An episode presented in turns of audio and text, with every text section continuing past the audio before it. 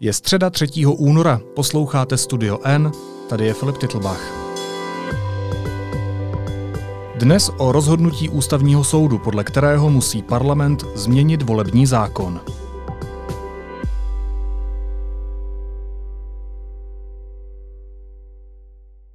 Důvody, proč se tak rozhodl, tedy skutečně vycházejí především z nezpochybnitelného ústavního příkazu zajistit rovné volební právo.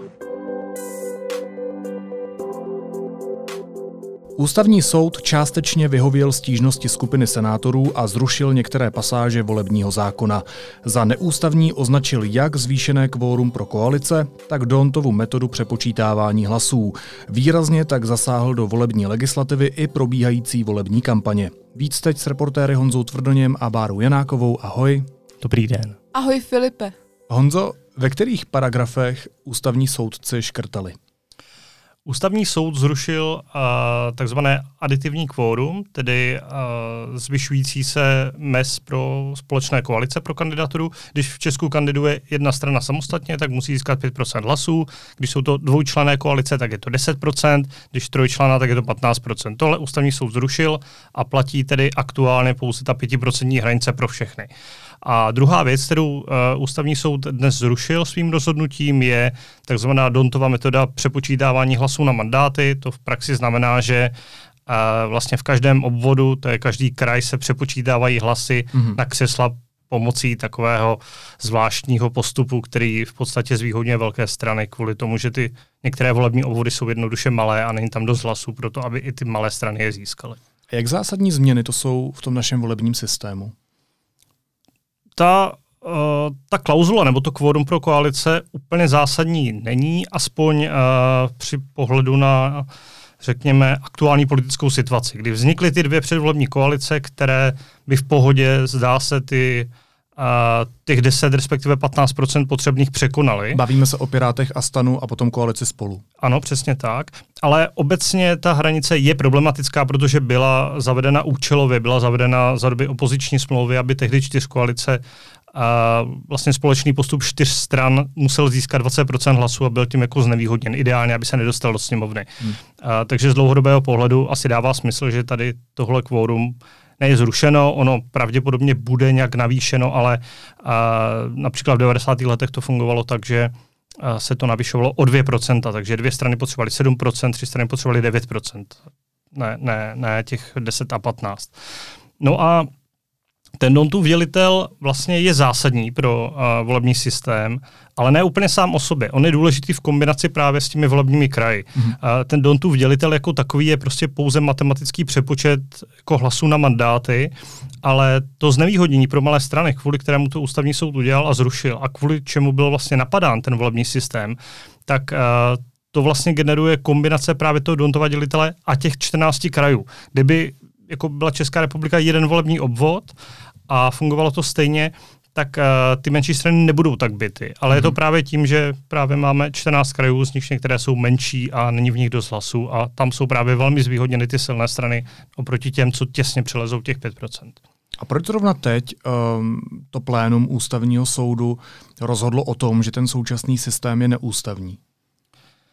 To je skvělá otázka, já vlastně nevím. A je to zásadní poměrně. Ta ústavní stížnost tam leží zhruba 3 roky. A kritizovala to jak politická reprezentace, tak třeba prezident Miloš Zeman, tak někteří ústavní právníci se podívují nad tím, že 8 měsíců před volbami ústavní soud rozhodne o něčem takovém a zasáhne v podstatě do kampaně i do vůbec toho politického provozu, navíc jako v současné době, kdy máme jako řadu problémů. Proč to udělal teď? Prostě jim to tak došlo na řadu. No, jako ústavní soud říká, nebo pan Rychetský říká, museli jsme to rozhodnout před volbami, soudce zpravodaj to teď přinesl, tak teď to budeme jednat. Předseda ústavního soudu Pavel Rychetský taky argumentoval tím, že soudce, který to má na starosti, je velice pečlivý, je z akademického prostředí a proto i to odůvodnění toho nálezu má téměř 70 stran. Takže to sepsání trvalo dlouho. A co mi říkal tvůrce té ústavní stížnosti Stanislav Polčák, tak on mi vysvětloval, že vlastně v té stížnosti napadaly daleko víc věcí, než kterým soud nakonec vyhověl a musel to posuzovat komplexně. Proto mu ta doba trvající 3 roky nepřijde zas tak dlouhá. Nicméně 4 ústavní soudci s tím nálezem nesouhlasí, dokonce v tom jejich disentním stanovisku padala slova, silná slova o vrcholu arogance nebo o bezprecedentní nejistotě. Proč to ti 4 soudci považují za problém, že to plénum rozhodlo tímto způsobem a že se tady bude měnit volební systém? Argumentace těch soudců, pánů Davida Feneka, Suchánka a Josefa Fialy je taková, nebo je různá, jo, řekněme. První věc je, že právě ústavní soud rozhodl nyní, v předvolební kampani, ve volebním roce. Z jejich pohledu tohle je problém, že se tady vnáší nejistota pro politický provoz, pro voliče, obecně pro tu volební kampaň a pro, řekněme, nějakou legitimitu voleb, což vlastně je jako důležitý argument. A druhou věcí je, že pod neuměrný tlak dostalo tady tohle rozhodování samotný ústavní soud a ty soudce, protože no to funguje tak, že vlastně soudce zpravodaj, kterému je přidělena ta věc, ta konkrétní stížnost nebo to napadení, tak nějak vypracuje, řekněme, konečný nějaký návrh, který donese na to plénum, které o tom diskutuje a jedná.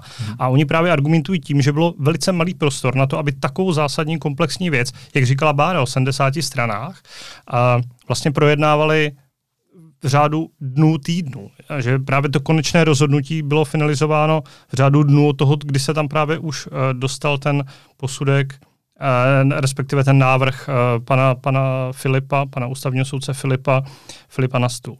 Takže to je právě, to jsou hlavní 2 argumenty právě té čtveřice, která směřuje proti tomu, jak dnes ústavní soud rozhodl.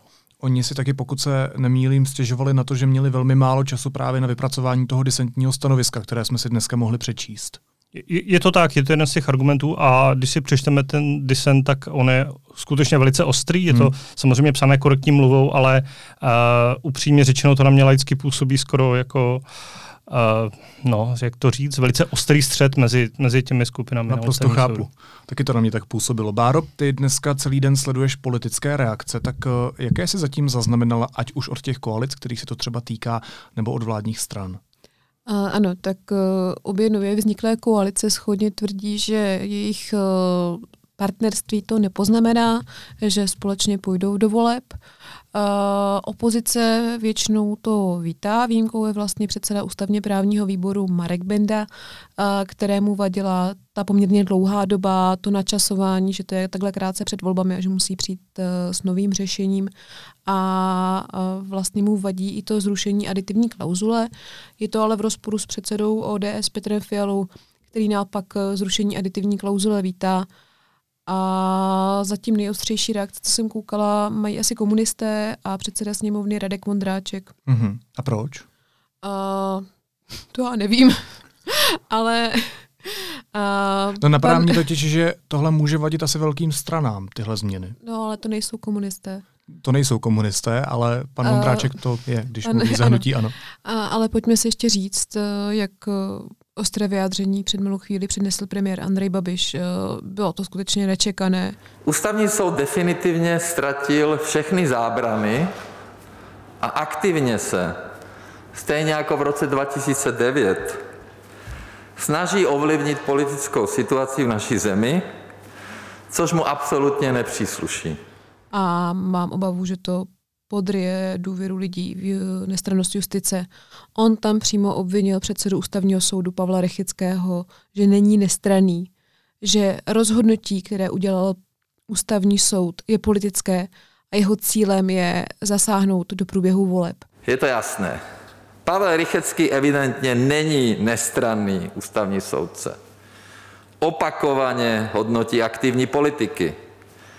Opakovaně mluví o tom, že některé strany by ve sněmovně neměly být. Snaží se aktivně ze své pozice ovlivňovat výsledky voleb. Všichni jsme viděli, že na mě útočí v médiích a ze své pozice neadekvátně vstupuje do veřejného prostoru. A musím říct, že ačkoliv jsem čekala určitou vlnu kritiky ze strany hnutí ANO, kritiku až v takovéhle míře jsem skutečně nečekala a dost ji překvapil přístup tiskového oddělení úřadu vlády, který vlastně nám umožnil se připojit online a online klást dotazy. Nakonec ale dal možnost jenom položení 3 dotazů, což vlastně vyšlo na redaktory zastoupené v sále. Děkuji. Z důvodu pracovní vytíženosti pana premiéra máme prostor jen pro 3 dotazy. A třeba hnedka druhý dotaz, který vznesla televize Nova, směřoval na vakcinu Sputnik 5. Další dotaz, televize Nova. Dobrý den, Kristýna Svobodová, televize Nova. Pane premiére, já bych se zeptala ohledně vakcín. Maďarsko už objednalo ruskou vakcínu Sputnik. A třetí dotaz, který znesl Český rozhlas, směřoval na schůzku předsedy vlády s předsedou KSČM Vojtěchem Filipem. Dobrý den, já jsem se jenom chtěla zeptat krátce na vaši odpolední schůzku s panem Filipem a panem Hamáčkem o toleranci vlády. Takže nikdo z redaktorů se ho nezeptal, nikdo z redaktorů se nezeptal předsedy vlády, jak je možné, že podrývá důvěru veřejnosti v soudní moc a jestli má pro svá obvinění vůbec nějaké důkazy, protože on tam obvinil i Pavla Rychetského z toho, že chce v roce 2023 kandidovat na prezidenta, což je poměrně za vlasy přitažené. Pavel Rychetský to dlouhodobě odmítá.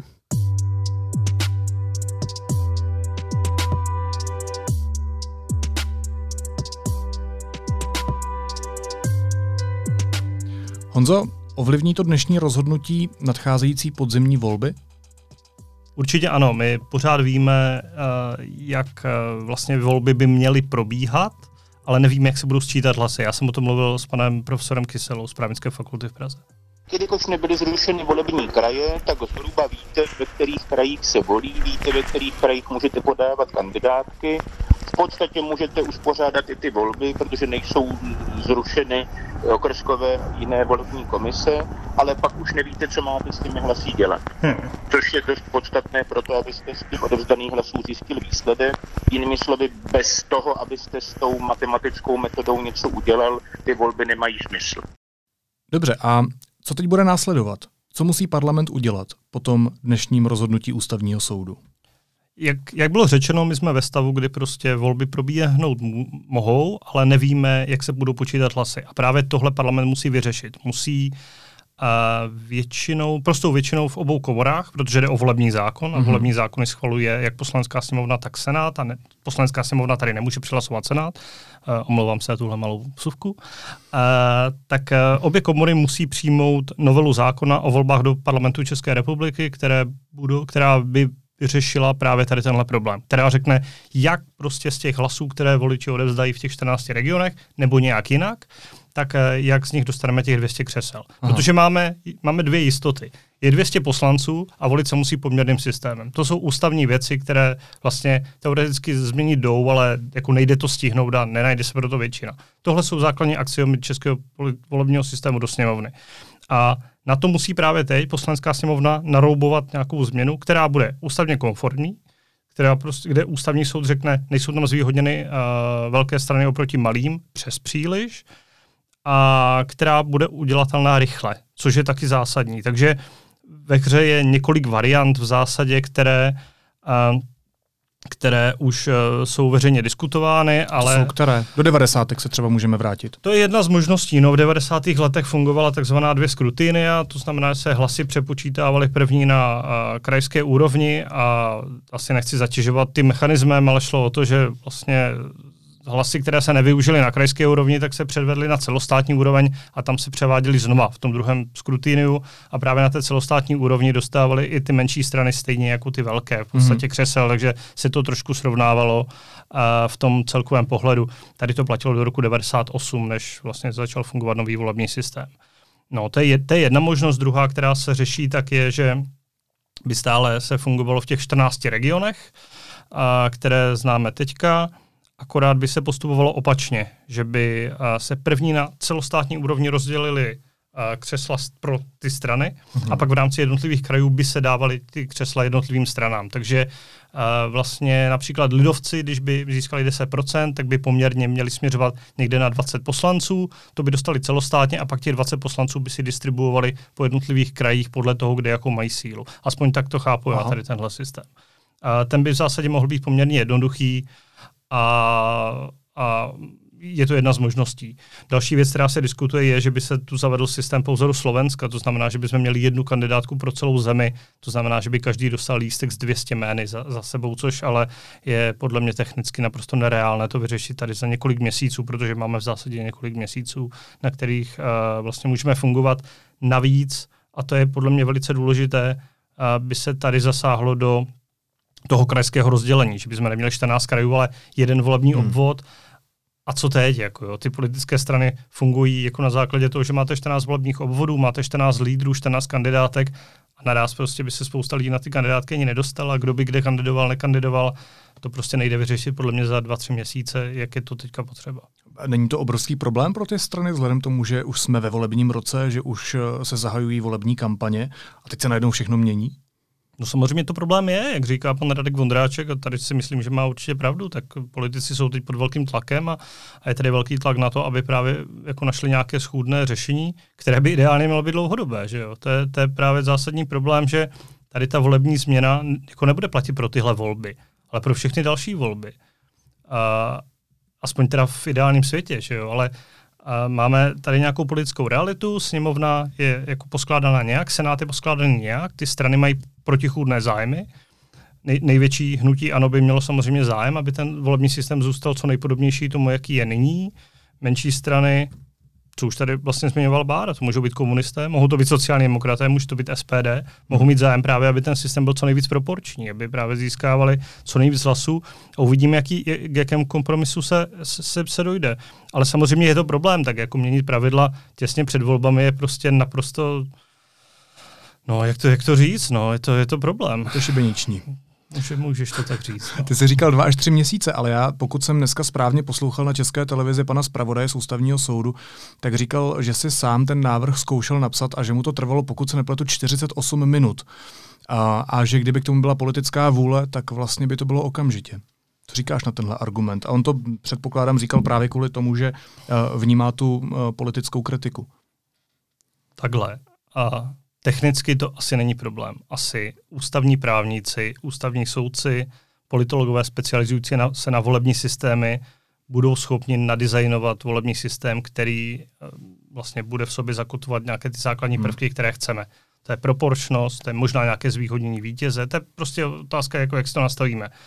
Ale na druhou stranu máme 9 stran v Poslanecké sněmovně. Jo. Senát je úplně jinak zabarvený než Poslanecká sněmovna. Senát kontroluje opozice. Tohle je, jako narážíme na politickou realitu, kdy to nebude vůbec jednoduché a jsou tady protichůdné zájmy, kdy ano, zájem všech je udělat něco. Musí se dohodnout na něčem, protože není možné jako se nedohodnout. To je konec, to nejsou volby a co se bude dít, v ústavní krize. Myslíš, že tam budou určité politické tlaky při změně toho systému v tom smyslu, že i ten nový systém, nebo možná staronový, pokud se vrátíme do těch 90, tak může zase někoho zvýhodňovat nebo znevýhodňovat? Já si myslím, že v tomhle paradoxně je celkem dobrý, že jako máme jiný senát a jinou sněmovnu a je to trochu roztříštěnější. Protože právě ty tlaky a ty zájmy by se mohly trochu vymazat nebo jít proti sobě.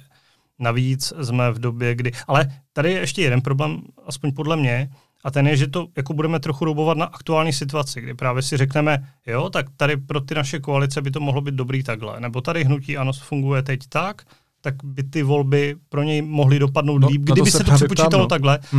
A jak to bude jako za 4 roky, za 8 let, jo? Tady je právě problém, že my se teď dostaneme do situace, kdy máme velice rychle rozhodovat o něčem, co tady má platit prostě v ideálním případě prostě dlouhodobě a nemusíme být schopni dohlédnout, to nemusí ten zákonodárce ani odborníci, nemusí být schopni jako dohlédnout nějakých jako negativních konotací nebo dopadů. No. Bohužel, ale není jiná cesta, než prostě se nějak dohodnout a s něčím přijít a pokud jsem zaznamenal, tak nějaká vůle k tomu je, jenom politici všichni říkají, musíme s tím něco udělat a tak asi nejsou úplný sebevrazy, protože přivést Česko do ústavní krize je asi to poslední, co potřebujeme. No a dovol mi otázku právě na tohle téma, to, co tady Bára replikovala z úst různých politiků nebo pana prezidenta, jako nakolik je pravděpodobné, že bychom se teď do nějaké ústavní krize nebo politické krize, zvlášť v dnešní pandemické době, ne úplně dobré, mohli dostat? Já jsem osobně celkem skeptik, zvlášť co se týká české politiky, tak rozhodně, protože v české politice je možná úplně všechno. Ale v tomhle případě bych byl jako poměrně optimistický. Já si myslím, že jako vždy vyhraje nějaká racionalita a prostě potřeba pro ty strany. Jo. Každý má své zájmy a zájem nikoho není prostě udělat tady krizi. To by taky prostě na příště tady ty strany by za to mohly být jako strašně sankcionované od voličů a místo nich by tam mohli poslat úplně někoho jiného, nějaké extremisty, někoho antisystémového. Tohle nechce nikdo. Tam už ministr vnitra Jan Hamáček avizoval, že z kraje příštího týdne bude schůzka s předsedy všech stran. A ministerstvo vnitra připravilo několik scénářů, podle kterých by se to mohlo řešit. A i Senát ukázal velkou vůli na jednání, že to chtějí vyřešit co nejrychleji. Takže já předpokládám, že do těch 2 měsíců by se to vyřešit mělo. Říkají reportéři Deníku N. Honza Tvrdoň a Bára Janáková. Moc vám oběma děkuju. Ahoj. Ahoj. Shledanou. A teď už jsou na řadě další zprávy, které by vás dneska neměly minout. Alexej Navalný stráví téměř 3 roky za mřížemi. Cituji, chtěl by být světový lídr, ale je to jen travič z poďárů, řekl o Putinovi. Hned po vynesení rozsudku jeho štáb vyzval ruské občany, aby vyšli do ulic protestovat proti nespravedlivému trestu. Policie zadržela youtubera známého pod přezdívkou Majk Pán. Pražská kriminálka ho zatkla v úterý odpoledne na benzinové stanici a podezírá ho z vydírání. Německo nabídlo Rusku pomoc s evropskou registrací jeho vakcíny Sputnik 5. Ta vykazuje podle první nezávislé studie vysokou účinnost. Myanmarská policie obvinila lídryni Suu Kyi z porušení několika zákonů, mimo jiné z porušení dovozního zákona a držení nelegální vysílačky. Nyní je politička v domácím vězení, kde má zůstat nejméně do 15. února. Premiér Andrej Babiš v pátek poletí do Budapešti na jednání s maďarským předsedou vlády Viktorem Orbánem. Politici si chtějí vyměnit zkušenosti s očkováním. Česko chce zejména zjistit maďarské zkušenosti s ruskou vakcínou Sputnik 5, která země zatím jako jediná v Evropské unii dala zelenou. Maďarští lékaři ale její používání zatím nedoporučují. A ministr vnitra a šéf ústředního krizového štábu Jan Hamáček varoval před neprodlužováním nouzového stavu. V Česku by to podle něj vedlo ke kapitulaci. Do převozu pacientů se už zapojila i letecká služba policie. A na závěr ještě jízlivá poznámka. Andrej Babiš ztratil všechny zábrany a prohlásil, že ústavní soud ztratil všechny zábrany. Vypadá to, jako by se bál, že nemusí vyhrát volby. Přitom, když je nejlepší, vysvědčení od voličů se nemusí bát. Nebo ano? Naslyšenou zítra.